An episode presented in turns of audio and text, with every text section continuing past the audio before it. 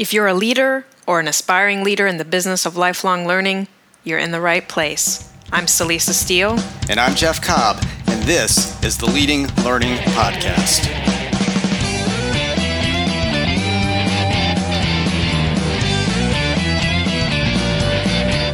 Welcome to episode 235 of the Leading Learning Podcast, which features Liz Kislik, management consultant, executive coach, and facilitator.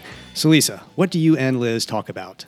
We talk about the customer or learner experience, we talk about learner engagement, and we talk about conflict, good and bad conflict, and how to encourage good conflict while limiting the bad.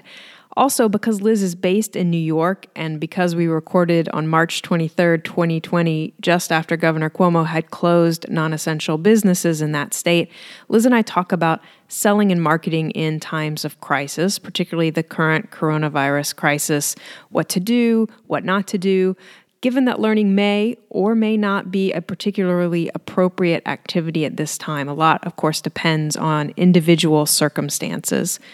She and I also touch on self care. Self care is always important, but arguably it's even more important during times like these of greater stress when it can feel like autonomy and control have been wrested from us. And um, as Malcolm Knowles pointed out, we know how much adult learners like their autonomy.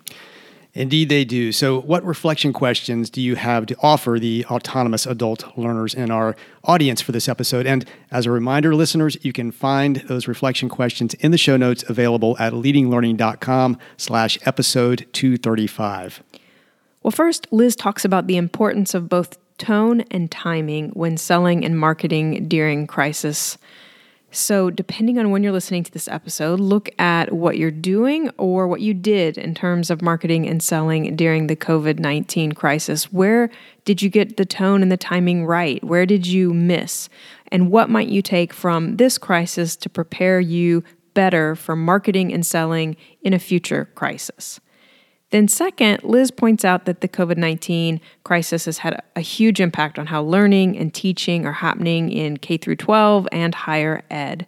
What lessons from this broader context might you apply to improve your learning business?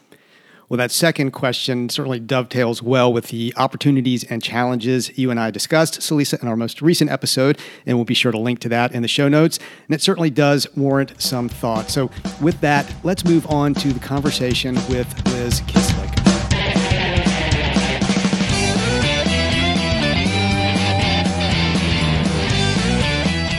Hello and welcome to the Leading Learning Podcast. I'm Celisa Steele, and today I'm talking with Liz Kislik.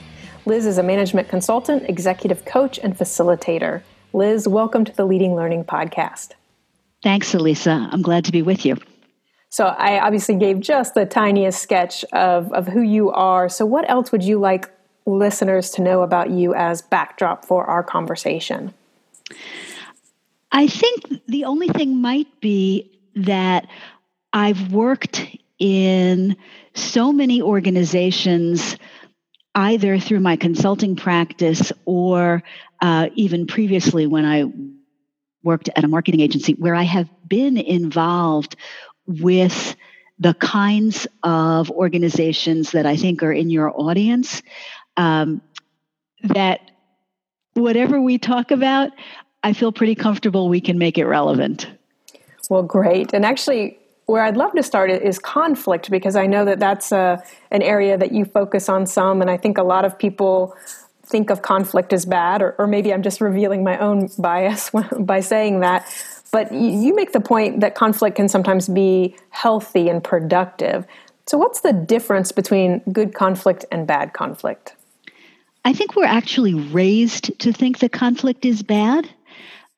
Um, kids are told all the time that they shouldn't fight with each other and i don't just mean the you know hit each other but siblings are told that and we're told that in school. I think that what we call conflict is really the kind of conflict that ends up looking like it could be damaging could hurt people uh, could be upsetting is uncontrolled and uncontrollable. When in many ways it's it's really just like there is a difference between two things and you have to figure out if you can do something about it or not because we all have calendar conflicts all the time and we don't think of them as deeply insulting or pitched battles or we just think oh do i have to move this or could I do that a little later? We think, how can I make that work? Instead of, oh, this is so terrible and it must be resisted. And so it's it's the frame of reference. If the conflict is just differences, and our assumption is that there is going to be a way to work them out, then it creates a way to raise differences to the surface, put them on the table, have everybody examine them, and come up with stronger options together than we might have separately, just sticking to our positions. Well, so I think that's a great distinction, like that idea of just the differences versus something that can actually hurt or do damage. And so, what are your thoughts on how we can get less of the bad conflict, that kind that results in damage and hurt, and more of the good conflict where we're just trying to come up with these options given the circumstances. How, how do we focus on the good and kind of eliminate as much of the bad as possible in our organizations? Good. That's a deep question. So I think the more obvious and easier to get to answers are about things like relationship and communication because a stronger relationship, a trusting and trusted relationship creates a kind of bank account of positive feeling, of a kind of mutuality of interest, so that when you have to take something out of that account and use it because you're in conflict, it's not that the relationship is actually at risk. And when you feel better about somebody else, you're less likely to go in there either ready to attack them or ready for them to attack you. You're more likely just to raise the issue the way we talked about the calendar conflict. I mean, we have conflicts with ourselves too you, when we can't make up our minds. So you can feel okay about the person or the group that you're in conflict with and just know you need to work the thing out. I think putting together the what can we work on and how do we reduce the bad conflict. Part of why the bad conflict exists is when, as individuals, we feel less like there is something we can do about it on our own. In some ways, our autonomy feels impinged upon, or we feel that we have less control. And because of that, because of feeling like someone else can tell us what we have to do or make our lives harder in some way, I think we start off more resistant. And where do those things come up? They're more likely to come up when we already have an experience of there being a problem present. So um, I did a TEDx about conflict at work and why there's so much of it and what you can do to fix it. And I talk in there about the underlying structures, historical facts, cultural norms, all these things that we don't necessarily name, but that are very likely to be holding a sense of conflict in place. And so being able to uncover those and again bring them back up to the surface where we can work on them because we have a good relationship and because we speak kindly and compassionately and professionally to each other. Those are all ways to to oh I don't know shed a little sunlight on the conflict, a little fresh air. It's in the basement and in the dark that these things start to feel so negative. Mm.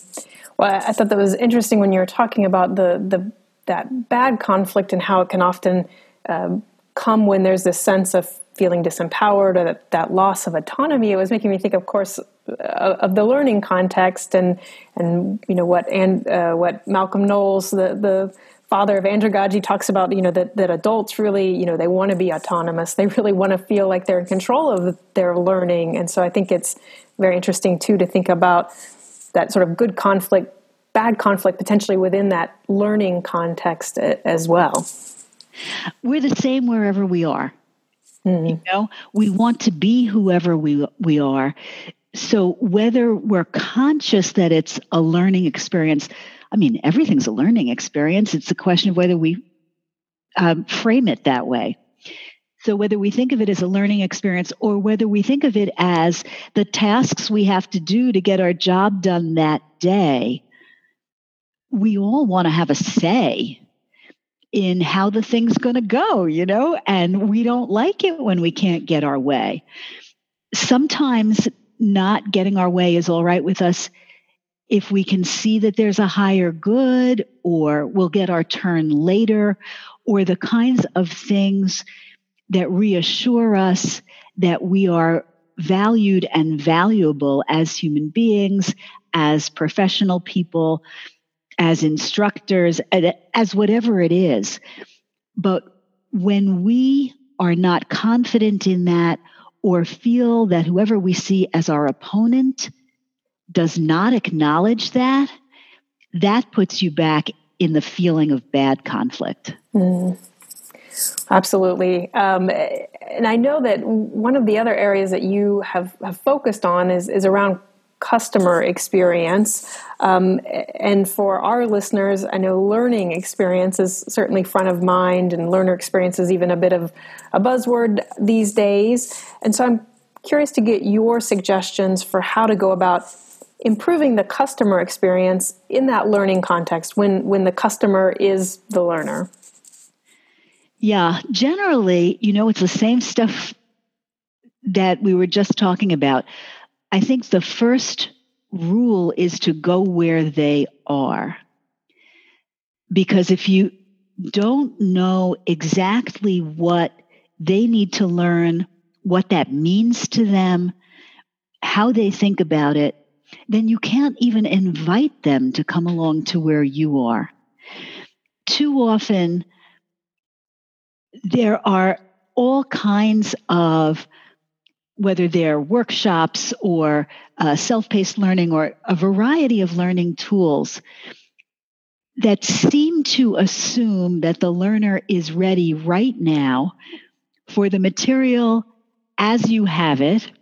And they're just going to jump right in you know, with both feet, have both hands out, smiling and fresh faced, ready to take everything you've got.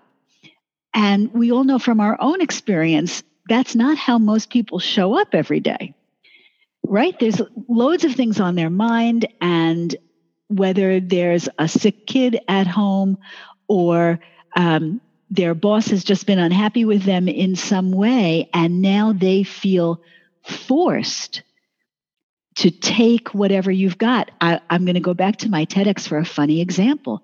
It turns out, and I didn't know this, there must be some courses, classes somewhere where the instructors are requiring that people actually watch my TEDx. Well, people don't like that. and I don't know if they would like the material anyway, but there are complaints about I'm only watching this because I have to for my class. So it may not matter if you really have the answers they need if they don't want to get them from you. So, so that kind of, you know, what can be helpful um, if your audience is familiar with design thinking. Yes and therefore the empathetic research that is necessary to understand the participant, and then the prototyping, or in this case, maybe piloting is more relevant, that helps you practice what you're trying to deliver. And that's whether it's a live instructor or any other kind of tool to make sure it will actually work for people who are in your audience. Mm. I, was beginning to think about design thinking um, when you were talking about that sort of, you know, go where they are. And it sounded to me, you know, making sure that you don't make those assumptions about the learner, that you really try to get into their head and what they're grappling with and dealing with so that you better understand right the orientation that they bring to the learning experience and, and better know where you might have to to help them be excited about whatever you're asking them to do. That's right. And that's true even if we know them, because I'm thinking, for example, about um, some of your trade association listeners or um, professional society listeners who are providing instruction all the time. They know who their customers and learners are, but it is very easy to think about our audience in the aggregate when we're doing development. And it is really crucial to actually separate out who the individuals are and think of them as real people. Yes, no, I think that's a, an incredibly important point because, right, it can be sometimes too easy to say, no, we do know our audience. But to your point, making sure that that's not a, a superficial understanding or that it's not um, putting everyone in the same camp versus actually looking at individual segments and what they need. So I think that's uh, incredibly important. And I know that you know one of the places that, that you and I were chatting a little bit before um, we officially hit record, and you know we you and I happen to be in sort of a, a, a particular moment in time right now as the COVID nineteen pandemic is really um, beginning to deeply deeply impact uh, the United States as well as uh, other countries, and so eh, we were talking a little bit about this idea of you know sometimes the implications of of of selling like our, our, learning businesses need to and you know making sure that these educational offerings that they have available they're out there and as a resource to these learners but it can almost end up feeling a little crass sometimes in, in times of, of crisis to continue selling. So i would love to, to get your thoughts on that. Yeah. Um, if your inbox is anything like mine it's a little flooded with things that are supposed to be helpful, but actually you end up feeling overwhelmed. Um, I had to transfer a whole bunch of stuff from what I think of as my real office and create a kind of home office. So I'm fussing with lots of things and I don't need a whole bunch of extra emails right now. So I think there is an issue of timing that's important. And I think there's an issue of tone.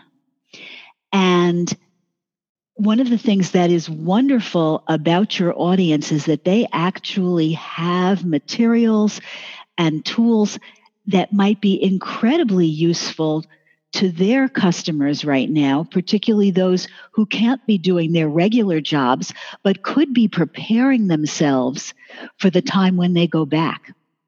And so, for some lucky people, what's lucky and what's unlucky is very hard to tease out right now. But for people who don't have the same responsibilities they normally would, now is a great time for learning.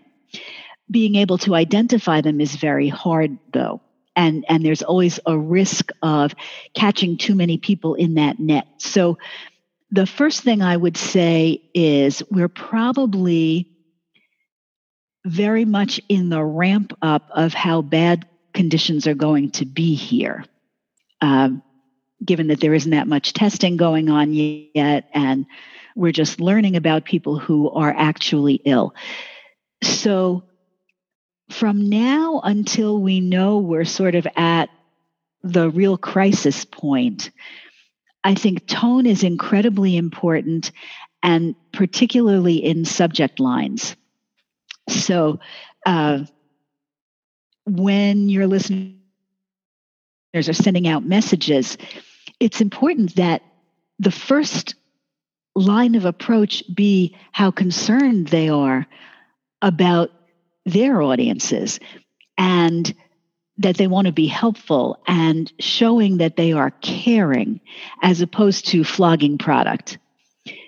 So, that kind of tone and that we're here for you, and then being careful about what are the ways in which you can actually reach us. Because another thing that is really, really terrible is to send out a kind of promotion and some people for example right now are selling out sending out discount promotions and you get either click through or calls, and then you can't handle them for some reason. So you have to be very careful that you've actually got the product, that you can get it to the customer, that your system is robust enough uh, to handle if you are downloading or live streaming material, all that kind of stuff. That's really crucial. But that the tone straight through needs to be about we're here to help and support you. And here are some ways that maybe we can help you get through this tough time. And then options are because we have material, so you can have something to do while you're sitting around and staring at the wall, and a little humor is okay. Um, also, so that you can get ready for when you're going back to work, those kinds of things. So there are a bunch of different approaches, but it's about being really humane. So, one of the things I might encourage is that any of your listeners who are actually in sales and marketing, whatever they are planning to try, they first try it out. They're probably at home too with some loved one who is not in their field and will be really honest with them about no, no, no, don't do that before they send anything. Well, that's great to think about the, the timing and the tone and that emphasis on on concern and the humaneness and wanting to help, but but making sure that it is all couched in the in this reality of the moment and knowing too that as you said around timing, you know, we're it's sort of shifting sands right now. We're not exactly sure um, where we are and where things will land. So being really careful in that. But you're absolutely right that so many of the podcast listeners really do have resources that could be very helpful to their audiences at, at this moment in time. So it, it also does seem like there's a little bit of a, a public service benefit there in making sure that that would be customers and current customers are, are aware of those offerings. So I, know that employee engagement is another area of expertise for you. And again, if there's sort of a slightly different spin on it, but I know for listeners that uh, learner engagement is a really important area. This idea of how do you get uh, learners engaged, how do you keep them engaged, and so I'd be curious to get your thoughts on how to um, foster engagement in in learners. In a way, these are very much related to the learner experience and go to where they are and that idea. The first thing that strikes me is give them what they need when they need it. So a major part of engagement is is now the right time for you to be learning this. Um, that's certainly true in what we were just talking about in marketing during a bad time. Uh, if somebody really needs these credits to maintain their professional status or to apply for the next level of compensation or, or whatever that might be, being able to suss out what the general trajectory for that kind of learning is and to present it to them close enough in time that they don't forget about it but not in the last minute so they wonder why weren't you here? That kind of thing. Timing is really important. The um, relevance of it as we said before and and part of what you can do with that is to personalize or customize as much as is possible given whatever your platform is. So for some people it's being able to take in small chunks almost on the fly. And whether that is written material or online engagement um, can they do a little bit at a time so they can do it when they're calm and have quiet time?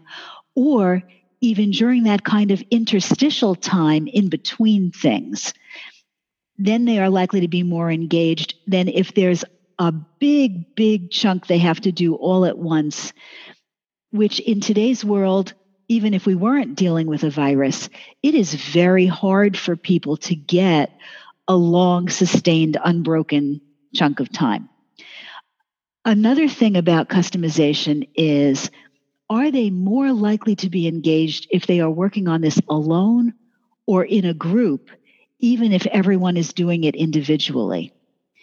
there can be great value to harnessing the power of peers in keeping people engaged. And so, if your learners um, are not co located, but there are ways that you can even use things like social media or Slack if it's in a larger organization so that they are talking to each other about, oh, have you done that module yet? Or what did you think of that chapter? Anything that gets the water cooler chatter going will very, very often help engage a group of disparate people in the same way that, you know, we talk talk about what we've seen on Netflix and have you seen it and watch out for the spoilers. Um, and that goes to the relationship with the learner and something that happens too seldom, I think, which is whether we go back to them and give them the chance to talk about how well the materials or content worked for them and what they still need we're so well aware that people learn differently, but we often don't actually check to see if our current methodology was really successful. And I don't mean just because they fill out, you know, a, a questionnaire. I mean really getting their comments about which parts worked for them, didn't work for them, what they'd still like to see, and then committing to doing something about that. Mm, I think that's a, an excellent point, and it seems to me to fit very nicely with what you were talking about. You know, around drawing on design thinking and putting putting yourself where the learners are, um, and this is sort of the, the, that closing of the loop or the continuation of that cycle anyway. Where you know, after the learning experience, it's about making sure you again get back in their shoes and understand their thinking about that experience, what it's helped them with where it didn't help them and they had hoped it might have helped them. Well, so, you know, I know that um, you also talk about self care and, and self management. And again, given this moment that we're in, it feels perhaps even more important than, than ever to, to focus on things like self care. Um, just because I think so many people are feeling stressed and stretched, uh, you know, around all the changes that COVID nineteen is is um, forcing us at, at, some level to make in our lives and in our work. And so, um, what are your recommendations for self management, self care, especially in trying times? I think this actually goes so beautifully back to the point we were talking about before in terms of autonomy and control. That's what we've given up right now, or or they have been wrested from us.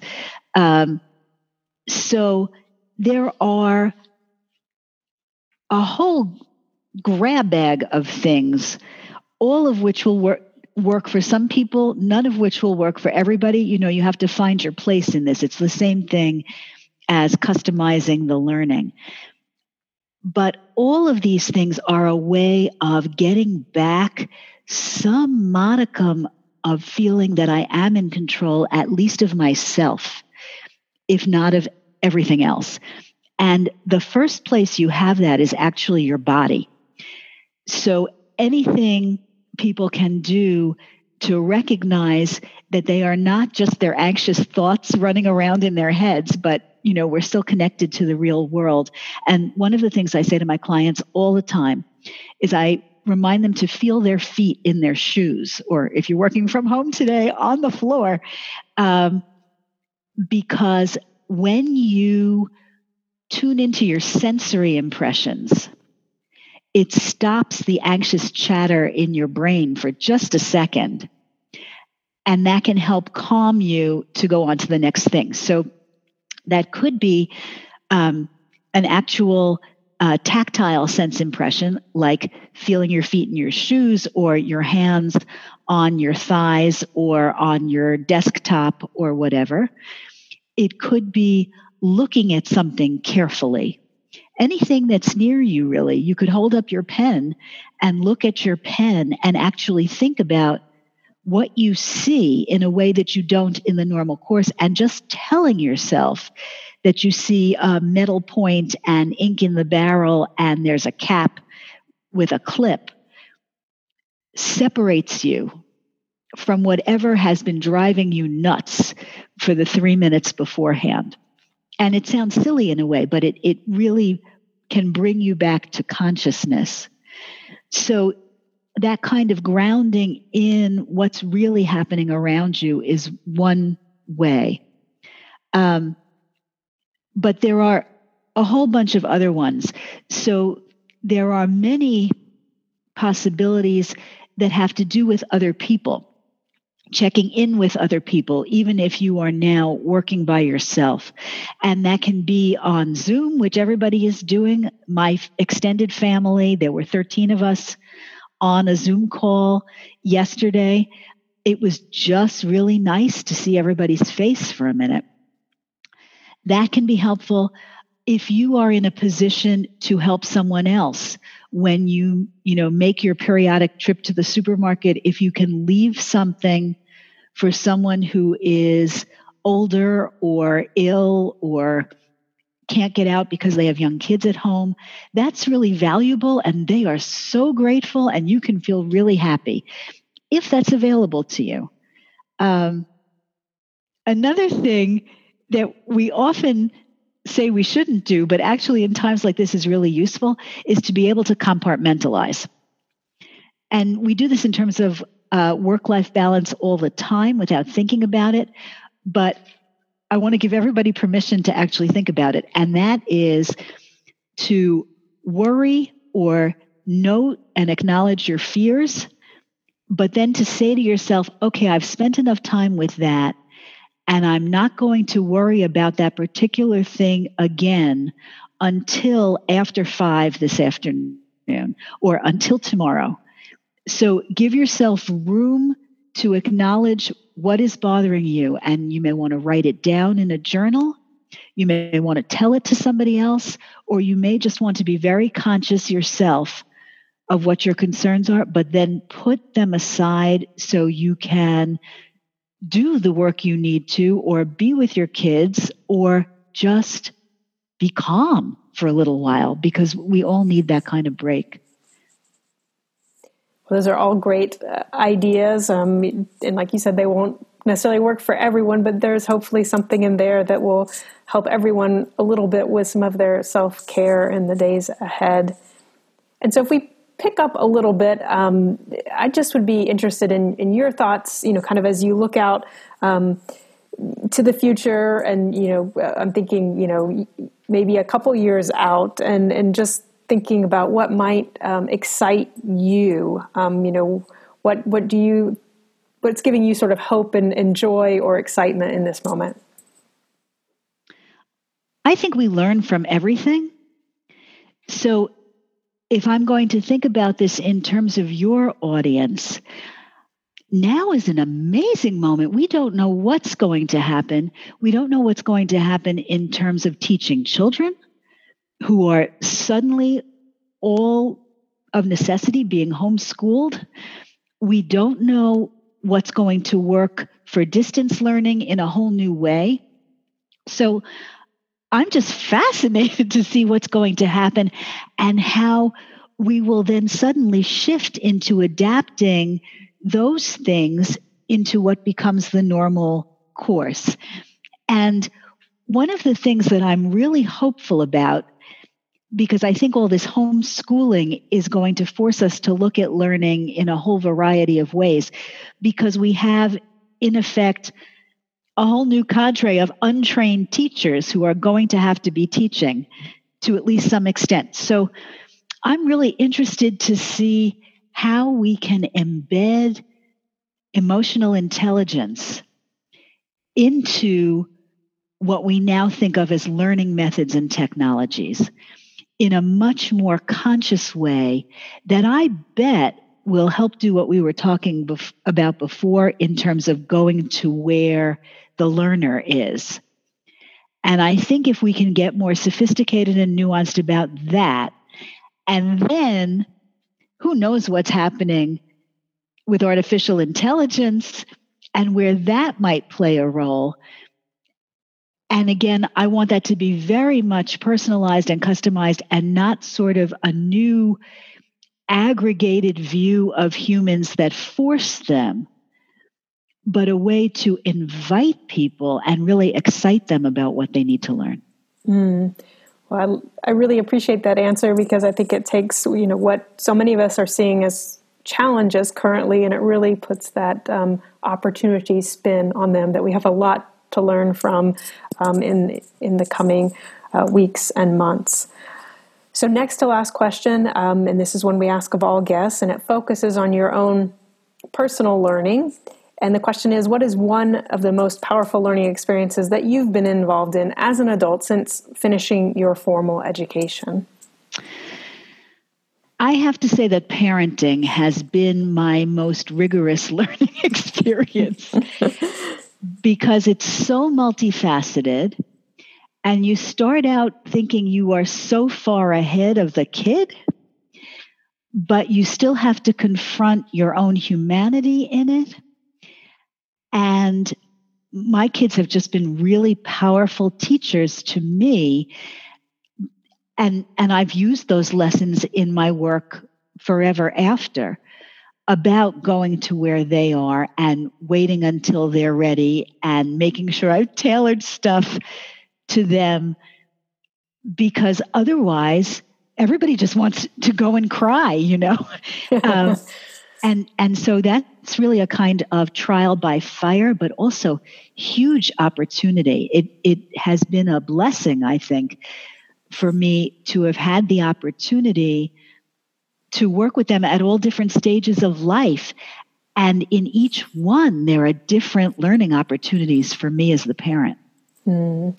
Well, yeah, it's interesting. You can look back at so many of the comments that you've already made and sort of see them with that parenting lens. Yeah, it's really true. Absolutely. So, final question, Liz, is if um, folks would like to learn more about you and your work or connect with you, where would you have them go? The best place is actually my website, that's lizkislik.com. I'm sure you'll put that in the show notes.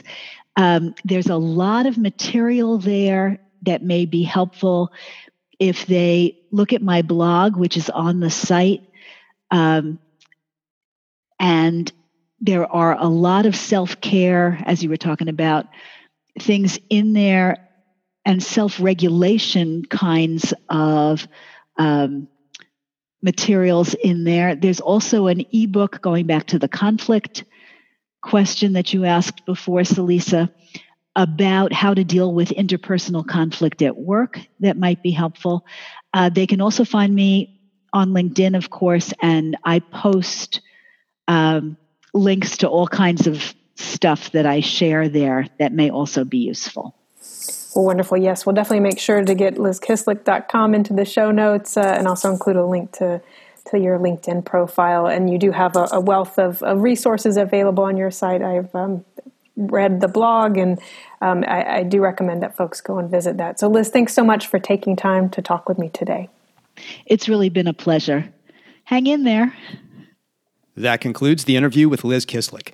To get show notes, go to leadinglearning.com slash episode 235. And the show notes will include the reflection questions for this episode. Those are one, depending on when you listen to this episode, look at what you're doing or what you did in terms of marketing and selling during the COVID 19 crisis.